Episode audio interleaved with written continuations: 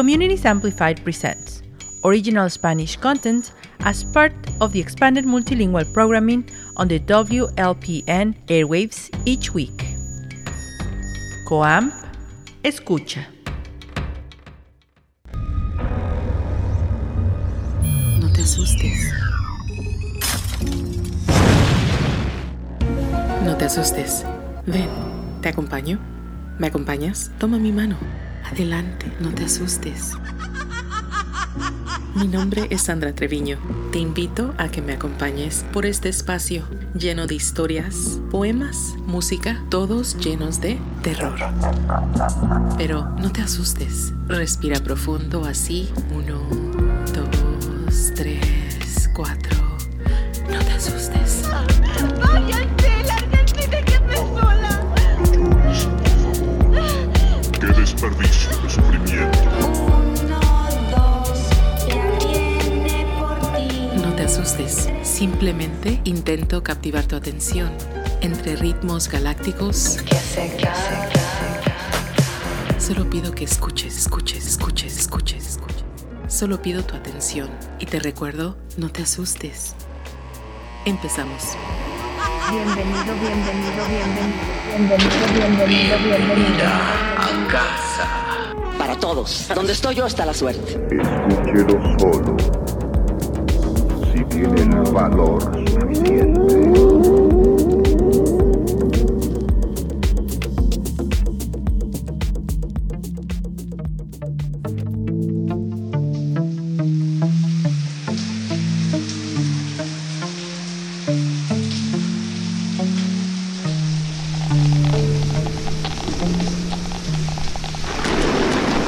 lunes sigue la persecución sistemática de este desconocido.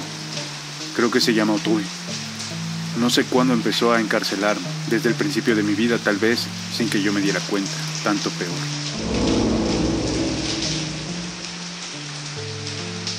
Martes. Caminaba hoy tranquilamente por calles y plazas. Noté de pronto que mis pasos se dirigían a lugares desacostumbrados.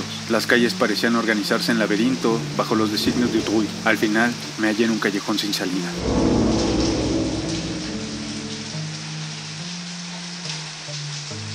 Miércoles. Mi vida está limitada en estrecha zona, inútil aventurarse más lejos. Otui me aguarda en todas las esquinas, dispuesto a bloquearme las grandes avenidas. Jueves. De un momento a otro temo hallarme frente a frente y a solas con el enemigo. Encerrado en mi cuarto, ya para echarme en la cama, siento que me desnudo bajo la mirada de Otui. Viernes. Pasé todo el día en casa, incapaz de la menor actividad. Por la noche surgió a mi alrededor una tenue circunvalación, cierta especie de anillo, apenas más peligroso que un aro de barril. Sábado. Ahora desperté dentro de un cartucho hexagonal, no mayor que mi cuerpo. Sin atreverme a tocar los muros, presentí que detrás de ellos nuevos hexágonos me aguardaban. Indudablemente, mi confinación es obra de Otui. Domingo. Empotrado en mi celda, entro lentamente en descomposición. Se agrega un líquido espeso, amarillento, de engañosos reflejos. A nadie aconsejo me tome por miel. A nadie, naturalmente, salvo al propio Ritoli, de Juan José Arreola, en voz de Ritoli.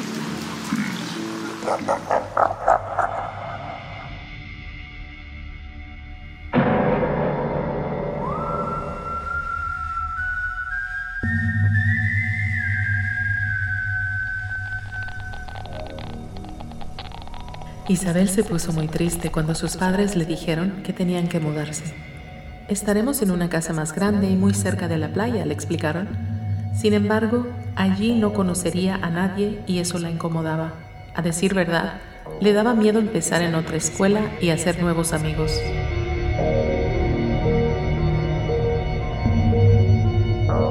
El día señalado llegaron a la casa nueva y aunque había permanecido deshabitada durante algunos años, le pareció bonita. Mientras sus padres organizaban las cosas en el piso de abajo, ella fue inspeccionando las habitaciones y descubrió la buhardilla. Sin duda, aquella habitación había sido la de una niña. Encontró algunos juguetes polvorientos sobre una estantería y una casa de muñecas. Siempre había deseado tener una. Abrió las ventanas para espirar en el interior y contempló a los miembros de la familia en su pequeño mundo, los padres y una hija. Muy contenta decidió que esa sería su habitación.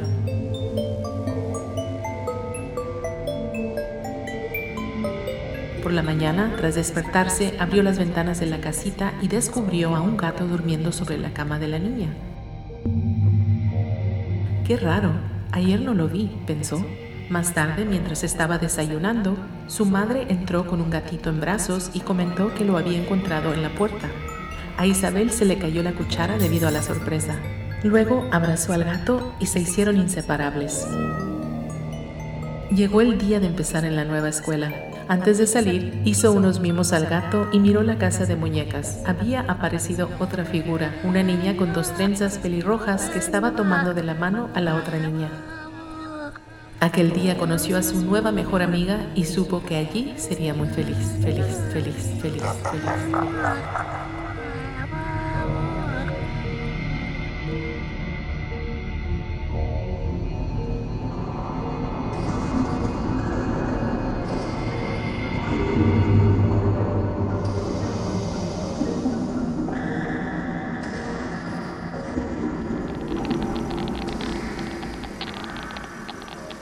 La confusión es el Dios, la locura es el Dios, la paz permanente de la vida es la paz permanente de la muerte. La agonía puede matar o puede sustentar la vida, pero la paz es siempre horrible. La paz es la peor cosa. Caminando, hablando, sonriendo, pareciendo ser, no olvides las aceras, la traición, el gusano de la manzana, los bares, las cárceles, los suicidios de los amantes. La gente que cree en la política es como la gente que cree en Dios. Sorben el aire con pajitas. No hay Dios. No hay política. No hay paz. No hay amor. No hay control. No hay planes. Mantente alejado de Dios, de Dios, de Dios, de Dios, de Dios, de Dios, de Dios, de Dios, de Dios, de Dios, de Dios.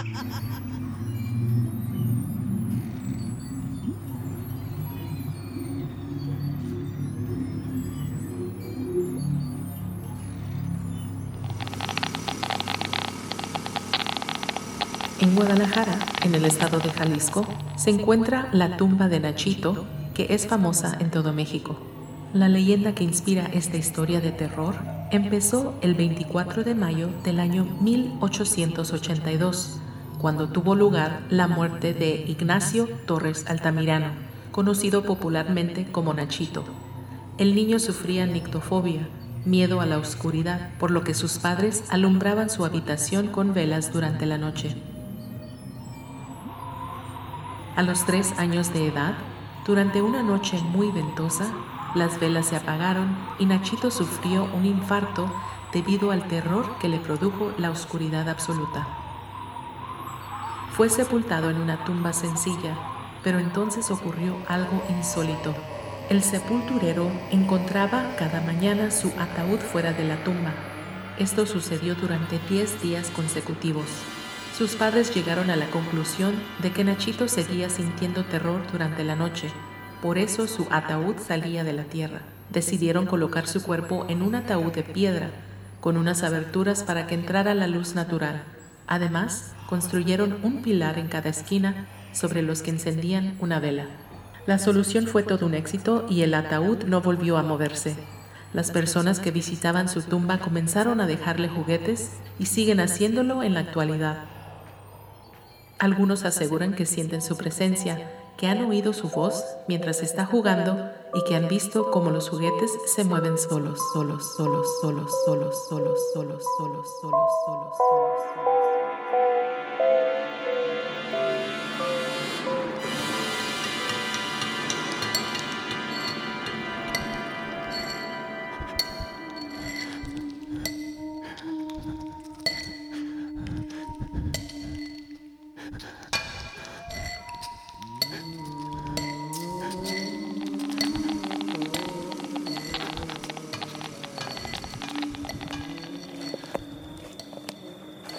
Después de caminar un trecho, me topé con unas vías herrumbrosas de tranvía y con postes carcomidos que aún sostenían el cable flácido y combado del trole. Siguiendo por estas vías, llegué enseguida a un coche amarillo que ostentaba el número 1852, con fuelle de acoplamiento del tipo de doble vagón en boga entre 1900 y 1910. Estaba vacío, aunque evidentemente a punto de arrancar. Tenía el trole pegado al cable y el freno de aire resoplaba de cuando en cuando bajo el piso del vagón. Me subí y miré en vano a mi alrededor, tratando de descubrir un interruptor de la luz. Entonces noté la ausencia de la palanca de mando, lo que indicaba que no estaba el conductor. Me senté en uno de los asientos transversales. A continuación, oí crujir la hierba escasa por el lado de la izquierda y vi las siluetas oscuras de dos hombres que se recortaban a la luz de la luna. Llevaban las gorras reglamentarias de la compañía y comprendí que eran el cobrador y el conductor. Entonces, uno de ellos olfateó el aire aspirando con fuerza y levantó el rostro para aullar a la luna. El otro se echó a cuatro patas dispuesto a correr hacia el coche. Me levanté de un salto, salí frenéticamente del coche y corrí leguas y leguas por la meseta hasta que el cansancio me obligó a detenerme. Huí, no porque el cobrador se echara a cuatro patas, sino porque el rostro del conductor era un mero cono blanco que se estrechaba formando un tentáculo rojo como la sangre. Me di cuenta de que había sido solo un sueño. Sin embargo, no por ello resultó agradable. Desde esa noche espantosa, lo único que pido es despertar, pero aún no ha podido ser. Al contrario, he descubierto que soy un habitante de este terrible mundo onírico. Aquella primera noche dejó paso al amanecer y vagué sin rumbo por las solitarias tierras pantanosas. Cuando llegó la noche aún seguía vagando, esperando despertar. Y de repente aparté la maleza y vi ante mí el viejo tranvía.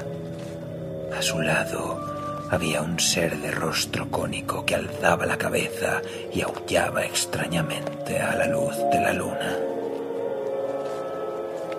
Todos los días sucede lo mismo.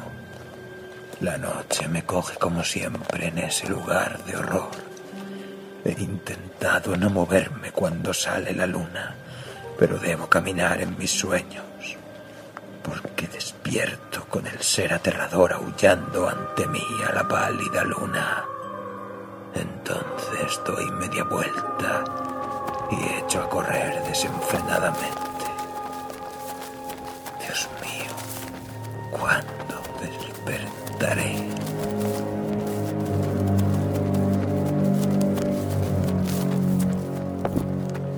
Esto es lo que Morgan escribió. Quisiera ir al 66 de la calle College de Providence, pero tengo miedo de lo que pueda encontrar allí.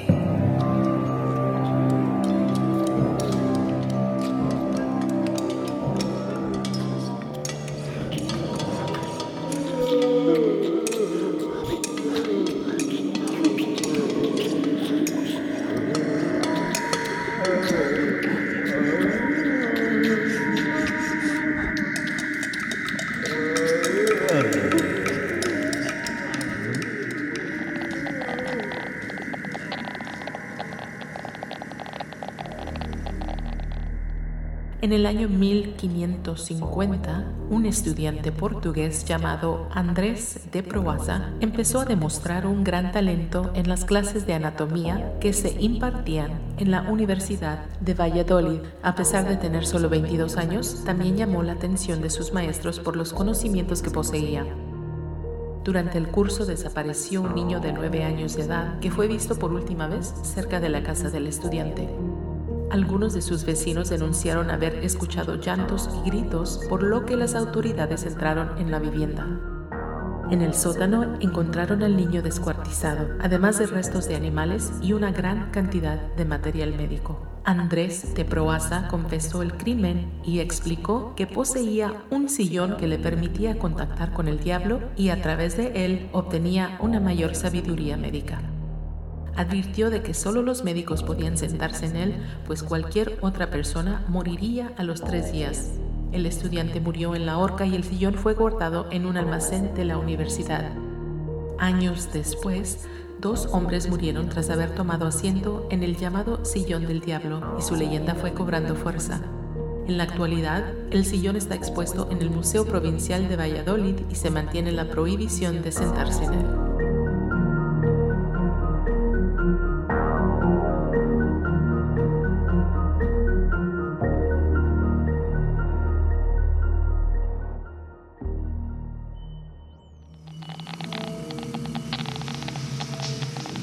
Cuando oigo la lluvia en las ventanas, vuelvo a escuchar sus gritos. Aquellos gritos que se pegaban a la piel como si fueran ventosas. Subían de tono a medida que la olla se calentaba y el agua empezaba a hervir. También veo sus ojos, unas pequeñas cuentas negras que se les salían de las órbitas cuando se estaban cociendo. Nacían en tiempos de lluvia en las huertas, escondidos entre las hojas, adheridos a los tallos o entre la hierba húmeda. De allí los arrancaban para venderlos, y los vendían bien caros. En mi casa se compraban 2 pesos cada semana por ser el platillo obligado de los domingos, y con más frecuencia si había invitados a comer. Con este guiso mi familia sajaba a las visitas distinguidas o a las muy importantes. No se pueden comer mejor preparados en ningún otro sitio, solía decir mi madre, llena de orgullo, cuando elogiaban el platillo. Recuerdo la sombría cocina y la olla donde los cocinaban, preparada y curtida por un viejo cocinero francés. La cuchara de madera muy oscurecida por el uso, de la cocinera gorda, despiadada e implacable ante el dolor. Aquellos gritos desgarradores no la conmovían. Seguía utilizando el fogón, soplando las brasas como si nada pasara. Desde mi cuarto del desván, los oía chillar. Siempre llovía. Los gritos llegaban mezclados con el ruido de la lluvia. No morían pronto. Su agonía se prolongaba interminablemente. Yo pasaba todo ese tiempo encerrado en mi cuarto con la almohada sobre la cabeza. Pero aún así los oía. Cuando despertaba a medianoche, volví a escucharlos. Nunca supe si aún estaban vivos o si sus gritos se habían quedado dentro de mí. En mis oídos, fuera y dentro, martillando, desgarrando todo mi ser. A veces veía cientos de pequeños ojos pegados al cristal, goteando de las ventanas. Cientos de ojos redondos y negros, ojos brillantes, húmedos de llanto, que imploraban misericordia. Pero no había misericordia en aquella casa. Nadie se conmovía ante aquella crueldad. Sus ojos y sus gritos me seguían, y me siguen aún, a todas partes. Algunas veces me mandaron a comprarlos. Yo siempre regresaba sin ellos, asegurando que no había encontrado nada. Un día sospecharon de mí y nunca más fui enviado. Iba entonces a la cocinera. Ella volvía con la cubeta llena. Yo la miraba con el desprecio con que se puede mirar al más cruel verdugo. Ella fruncía la chata nariz y soplaba desdeñosa. Su preparación resultaba ser una cosa muy complicada y tomaba tiempo. Primero los colocaban en un cajón con pasto y les daban una hierba rara que ellos comían, y al parecer con mucho agrado, y que les servía de purgante. Allí pasaban un día. Al siguiente los bañaban cuidadosamente para no lastimarlos. Secaban y los metían en la olla llena de agua fría, hierbas de olor y especias, vinagre y sal. Cuando el agua se iba calentando empezaban a chillar y a chillar. Chillaban a veces como niños recién nacidos, como ratones aplastados, como murciélagos, como gatos estrangulados, como mujeres histéricas. Aquella vez, la última que estuve en mi casa, el banquete fue largo y paladeado, y paladeado, y paladeado, y paladeado, y paladeado.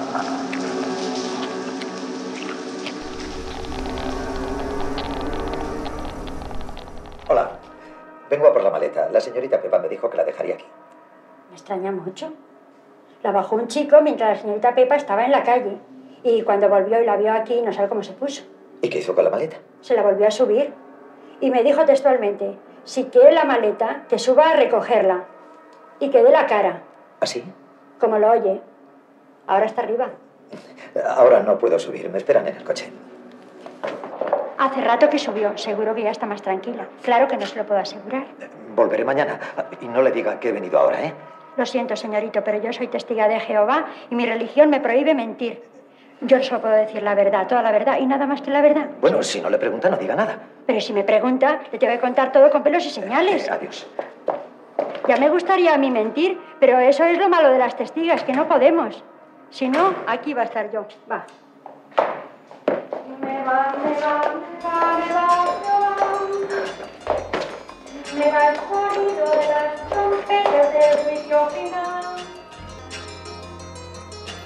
Santa muerte cumplo con mi ofrenda y solo la inspiración cumple con el favor, porque eso va a hacer que mi disco venda, que mis perros entiendan que usted es la puerta a la nueva aventura.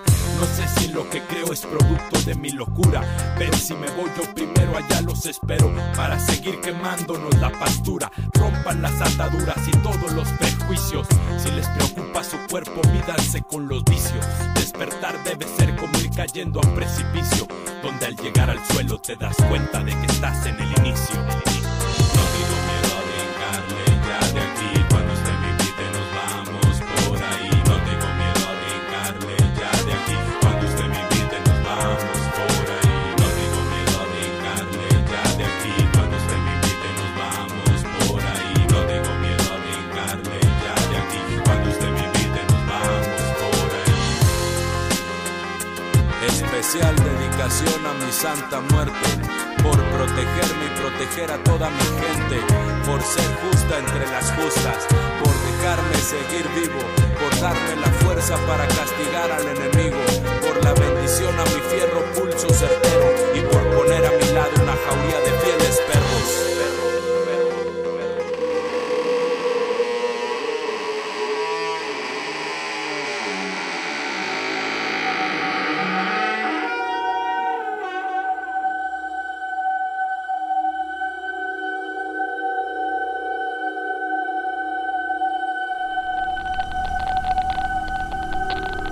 Voces de muerte sonaron cerca del Guadalquivir, voces antiguas que cercan voz de clavel varonil. Les clavó sobre las botas mordiscos de jabalí. En la lucha daba saltos jabonados de delfín, bañó con sangre enemiga su corbata carmesí, pero eran 4 puñales y tuvo que sucumbir. Cuando las estrellas clavan rejones al agua gris, cuando los herales sueñan verónicas de Alelí, voces de muerte sonaron cerca del Guadalquivir. Antonio Torres Heredia, Camborio de Turacrín, Moreno de Verde Luna, voz de clavel varonil, ¿quién te ha quitado la vida cerca del Guadalquivir? Mis 4 primos Heredias, hijos de Benamejí, lo que en otros no envidiaban, ya lo envidiaban en mí. Zapatos color corinto, medallones de marfil y este cutis amasado con aceituna y jazmín. Ay, Antoñito, el Camborio digno de una emperatriz, acuérdate de la Virgen, porque te vas a morir.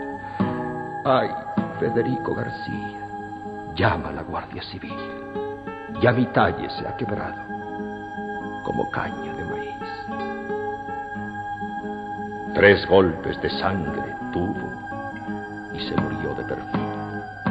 Viva moneda que nunca se volverá a repetir. Un ángel marchoso pone su cabeza en un cojín. Otros, de rubor cansado, encendieron un candil. Y cuando los 4 primos llegan a Benamejí, voces de muerte cesaron cerca.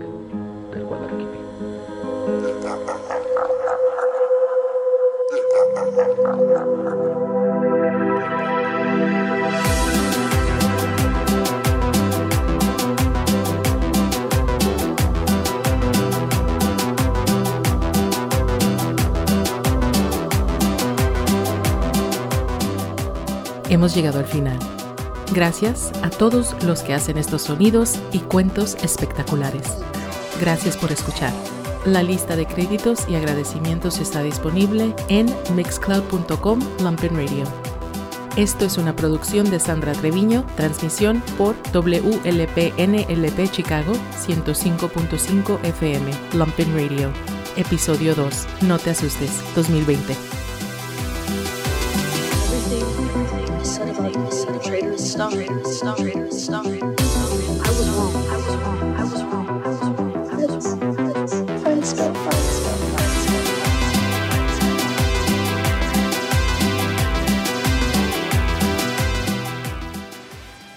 Esto fue un segmento de Comunidades Amplificadas.